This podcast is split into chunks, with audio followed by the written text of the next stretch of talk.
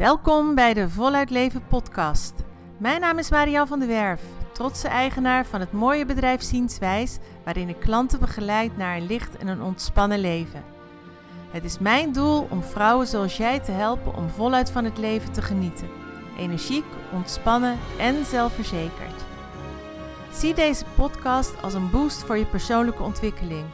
Laat je inspireren om bewust en positief in het leven te staan. Te leven vanuit flow, vrij van angst en onzekerheid. Wil jij je gevoeligheid als kracht ervaren en je eigen processen begrijpen? Wil je weten hoe je lichtheid bereikt in je dagelijks leven en sta je open voor verandering en groei? Dan ben je hier op het juiste adres. Ik heb weer zin in een nieuwe podcast en ik hoop dat jij er ook klaar voor bent.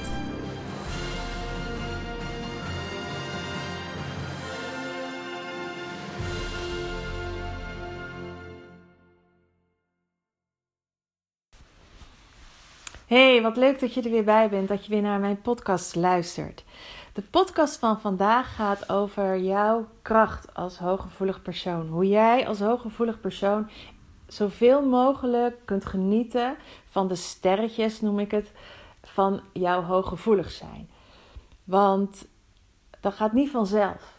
Ik merk heel veel mm, hooggevoelige personen die meer last hebben van hun hoogsensitiviteit dan dat ze er plezier aan beleven. En dat ze zeggen, nou, ik heb het nog niet ontdekt wat de kracht ervan is.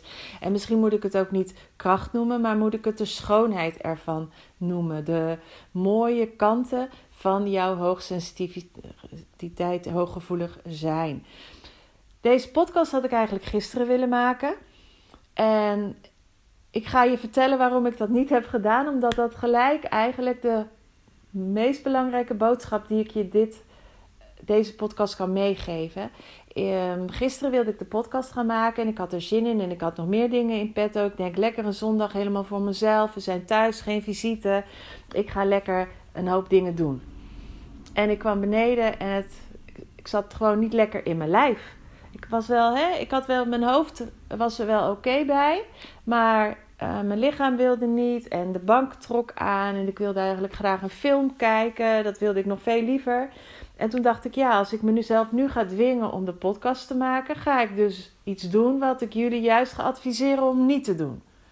Nou ja, dat, dan zou ik mezelf in mijn vaarwater zitten. En ze zeggen altijd, practice what you preach. He, dus um, ik heb gisteren niet de podcast gedaan. Vandaar dat die ook wat later komt deze week.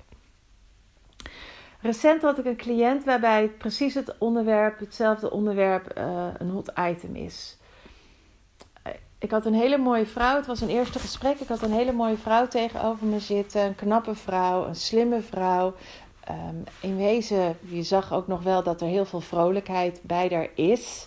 Maar behoorlijk opgebrand. Enorm vermoeid, veel stress, paniekaanvallen gehad. Um, echt wel even een behoorlijke dip gehad, zowel op energieniveau, maar ook mentaal heeft ze daardoor een behoorlijke klap gekregen. En op, ik vroeg haar, uh, wat zijn de dingen die je voor jezelf doet? Doe je wel eens dingen voor jezelf? Of um, wat doe je en doe je ook wel eens helemaal niets? Nou, ze vertelde dus dat ze dat niet mag van zichzelf. Dat er altijd wel iets te doen is. Dat ze van zichzelf vindt dat ze toch al steken laat vallen. Vanuit huis is ook geleerd om bezig te zijn. Als ze niet bezig was, dan werd ze wel uh, aan het werk gezet. Of um, gezegd van kom op in de benen. Uh, de ouders hadden ook het voorbeeld gegeven. Hè. Vaak zie je dat ook als mensen wel een eigen bedrijf hebben. Dat dat nog wel meer aanwezig is. Omdat er dan hard gewerkt wordt. Uh, dat klinkt een beetje lullig, want net alsof er anders niet hard gewerkt wordt. Maar bij een eigen zaak, ik merk wel dat dat vaak een extra druk geeft. Bij, uh, en ook dat daardoor uh, kinderen al, re- ja, eigenlijk via de natuurlijke flow wel al gaan meehelpen in het bedrijf ook. Maar goed, ontspanning uh, had ze al lang niet meer gevoeld. En Um, ze vond het ook zwak van zichzelf dat ze eruit geknald was. Dat ze nu niet haar werk kon doen. Dat collega's last van haar hadden. Um, dat de kinderen meer in huis moesten doen. Ze voelde zich schuldig tegenover de kinderen, tegenover haar echtgenoot. Dat die nu taken uit handen namen voor haar. Omdat ze gewoon geen puff meer had.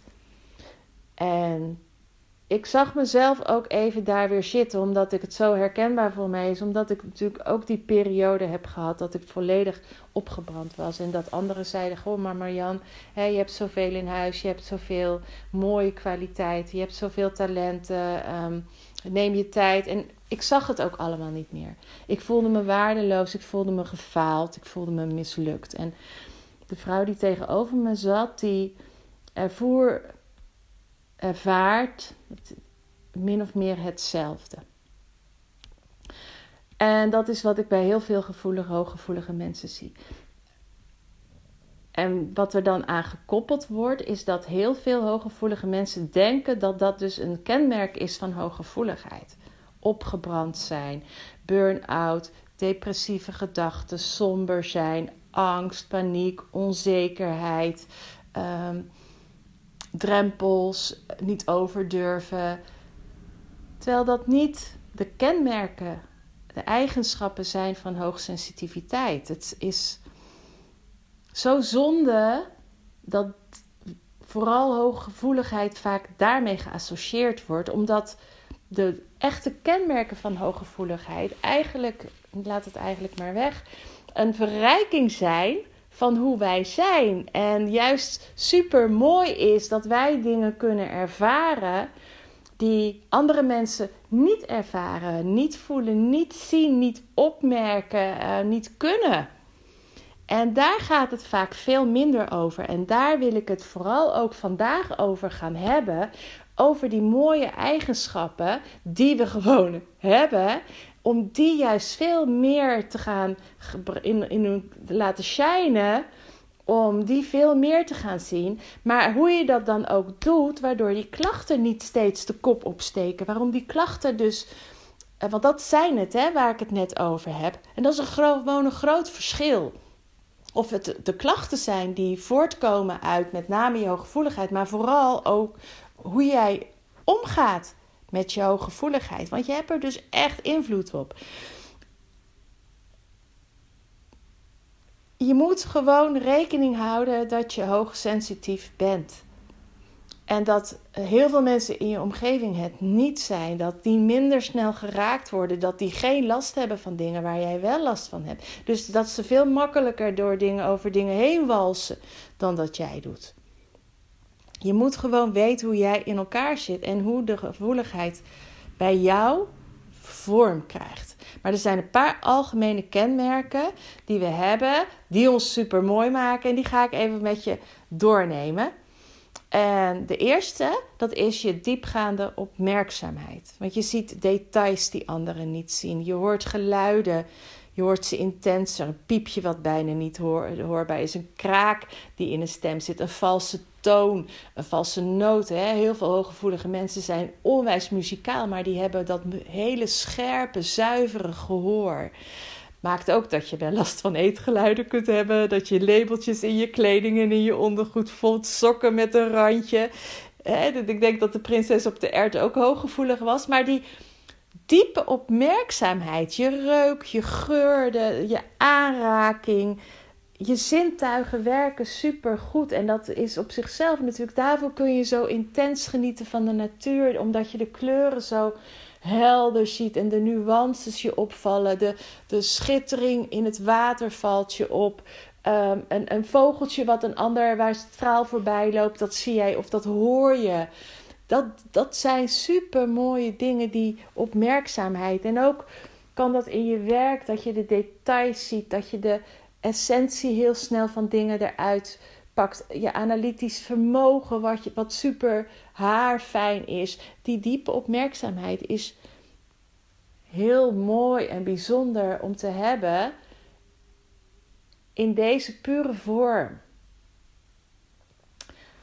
De andere die heel erg, omdat je, die, nee niet de andere, maar omdat je dat zo diep opmerkzaam hebt, hè, je, je, je merkt zoveel op.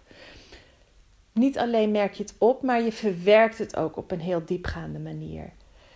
Het komt ook diep binnen. Um, je, je wil het ook allemaal een plek geven. Je wilt het analyseren, je wilt het verklaren. Hè, als je een verhaal hoort...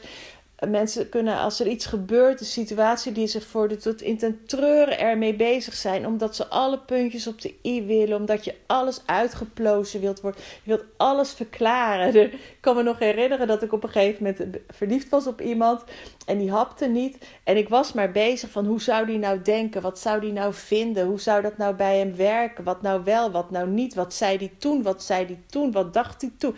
Dat op een gegeven moment een vriendin tegen mij zei: jemig maar. Dan kan je niet in de stront gaan zitten vroeten in plaats van het brein van een ander. Want je komt er toch niet achter. Maar dat is een, voor, hè, een voorbeeld van, van de informatie die ik dan allemaal binnen heb gekregen in dat contact. Dat wilde ik helemaal tot in den treuren helemaal verklaard hebben. En dat kan natuurlijk niet altijd. En die, die, hè, dat is ook op je werk um, in een... In een beleidstuk of ergens in wil je het allemaal zo grondig mogelijk doen. En dat mag ook, maar realiseer je dan wel dat als jij zo'n diepe opmerkzaamheid hebt en zo'n mooie informatieverwerking, dat dat je heel bijzonder en onwijs sterk maakt en goed in dingen maakt.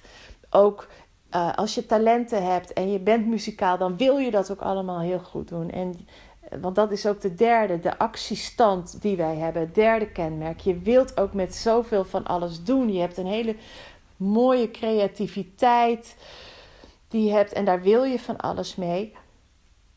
Maar dat maakt wel dat perfectionisme bijvoorbeeld op de loer ligt. En omdat je alles zo grondig doet, zo intens doet, met hart en ziel doet, heb je ook meer en langere en vaker verwerkingstijd nodig. En die slaan we vaak over. Want je bent niet bij jezelf, je bent volledig bij de ander. Er is, je zit helemaal in je hoofd, want in je hoofd en in je lijf, he, de, de, de informatie wordt verwerkt allemaal in je hoofd. Je gaat er ook gelijk mee aan de slag in je hoofd. Je bent met je aandacht, ben je gericht op de ander, op wat er moet gebeuren. Hè? Zoals ik gisteren in eerste instantie gericht was op wat ik allemaal moest doen. Zo de cliënt waar ik het over had in het begin gericht is op haar werk, op haar gezin, op wat moet gebeuren. En je lichaam, wat er nog bij hoort helemaal. En je innerlijke stuk, dat wordt overgeslagen. Dat telt niet meer mee. Daar luister je niet meer naar, daar ga je aan voorbij. Um, misschien vind je het jezelf niet eens waard. Hè, dat er zo vaak tegen je is gezegd dat je anders bent. Dat je gevoelig, te gevoelig bent, te dit, te dat, of niet goed genoeg. Hè, dat je jezelf compleet vergeten bent. En dan gaat het fout. En dan komen die klachten. De kern van in je kracht staan, optimaal genieten van je hooggevoeligheid. De crux zit hem in, ga jezelf op nummer één zetten. Jij met jouw hooggevoeligheid, ga jezelf omarmen. Ga voelen, ga naar, dat, naar je inner being, naar je zijn toe. Die is, jouw zijn is vreugde, joy, ontspanning, liefde, jouw... jouw pure zijn is die intensiteit waarmee je die dingen ervaart. Hè? Waar, ik, waar ik het straks over had. Dat zien, die kracht, die creativiteit, die diepgang, die schoonheid. Die, dat ben jij. En, en als je daarvan kunt genieten, dan is dat zo mooi. Dan is dat zo gaaf. Maar daar mag je aandacht ook naartoe gaan. Van zo wil ik me iedere dag voelen. Dus dat betekent dat je super, super, super goed voor jezelf moet gaan zorgen om daar te komen. Iedere dag opnieuw. Dat is gewoon een kwestie van trainen door bijvoorbeeld iedere dag stiltemomenten in te plannen. Iedere dag een aantal dingen doen waar je echt van geniet. Waar je juist die kracht voelt. Hè? Als je door de natuur loopt en je, je, je oog valt ergens op. Dat je zegt, pat, maar dat is mijn schoonheid. Als je naar muziek luistert en je bent helemaal geroerd omdat het zo zuiver klinkt, omdat je het zo mooi hoort, of je speelt muziek, pat, daar heb je je schoonheid te pakken. Uh, als je een, een stuk werk aflevert op je werk, Wees er trots op, maar neem daarna ook tijd om tot rust te komen. Als je huis er weer spik en span uitziet, omdat, je dat, omdat dat zo fijn voelt, omdat het dan zo zuiver voelt en zo puur voelt en lekker ruikt. Mag allemaal. Maar ga daarna iets heerlijks voor jezelf doen. Ga met een boek op de bank zitten en ga ervan genieten. Dat het zo mooi schoon is. Die momenten om echt naar binnen te keren, om bij jezelf te zijn, om te voelen wat goed is voor jou. Als je voelt dat je rust nodig hebt, ga weer voelen, ga naar dat lichaam toe. Ga jezelf daarin weer volledig omarmen. Laat je lichaam weer meedoen. Dat ook je empathisch vermogen. Tuurlijk mag je er zijn voor een vriendin. Tuurlijk mag je mee voelen met een ander. Maar verdrink er niet in. Vereenzelvig je er niet mee. Ga niet overnemen. He, betrokkenheid kan, heeft een grens. Empathisch vermogen heeft een grens. Dat is meeleven met de ander.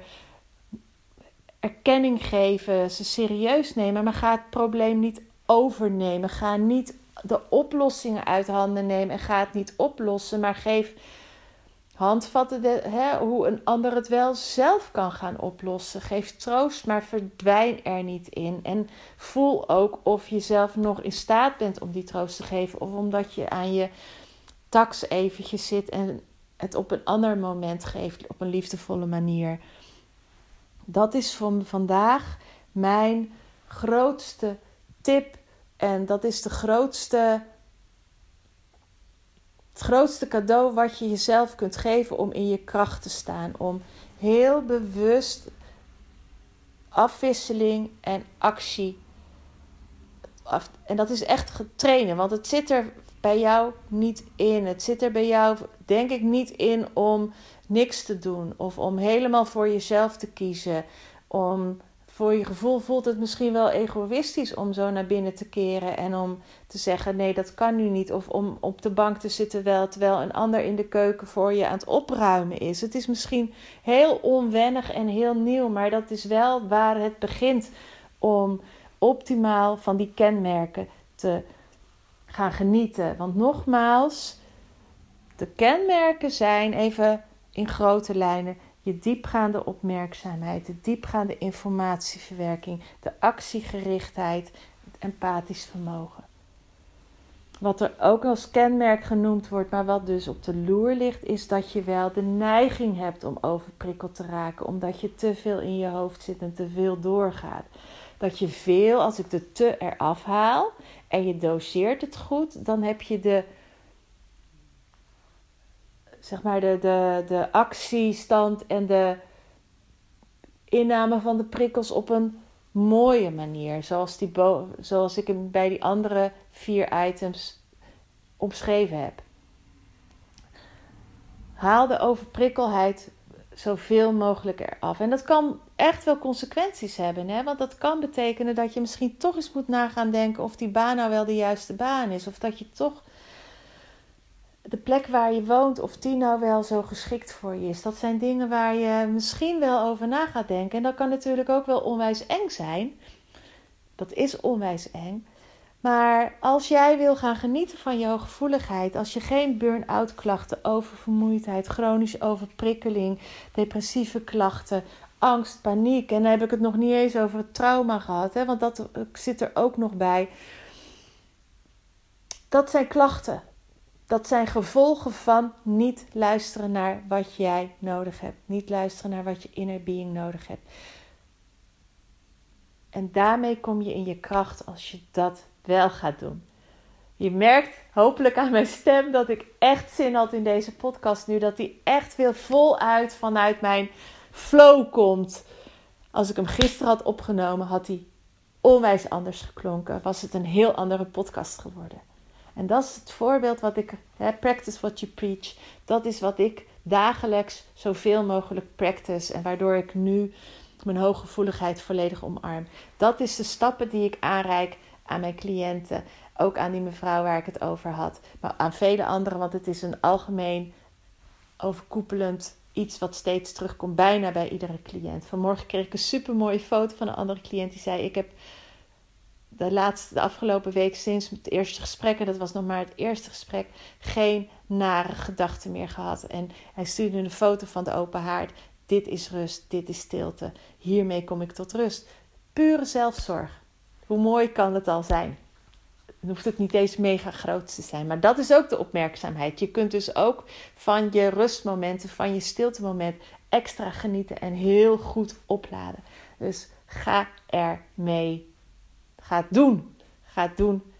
Me time. Naar je kern. Naar je inner being. Ga voelen wat jij nodig hebt. En ga het geven aan jezelf. Als cadeau. Heb je veel aan deze podcast? Laat een berichtje achter op um, YouTube of Soundcloud, daar staat hij nog. En wat heel mooi nieuws is, vanaf vandaag ga ik samenwerken met iemand die mijn podcast gaat professionaliseren, die mijn podcast op meer kanalen weg gaat zetten, zodat ik nog makkelijker te vinden ben. Maar voor nu heb ik jou echt nodig om gevonden te worden. Dus deel mijn podcast, laat een reactie achter, geef de link door van uh, Soundcloud of YouTube aan iemand die dit heel erg kan helpen. Uh, en ik ben je daar heel erg dankbaar voor. Ik wens je een super fijne dag. En hopelijk tot horens bij de volgende podcast. Doeg! Ik hoop dat deze podcast je verder helpt op je pad. En dat je er iets aan hebt. Wil je meer weten? Of heb je een vraag en opmerking? Mail dan naar marianne at zienswijs punt n l. Dankjewel voor het luisteren. En wie weet, tot de volgende Voluit Leven podcast.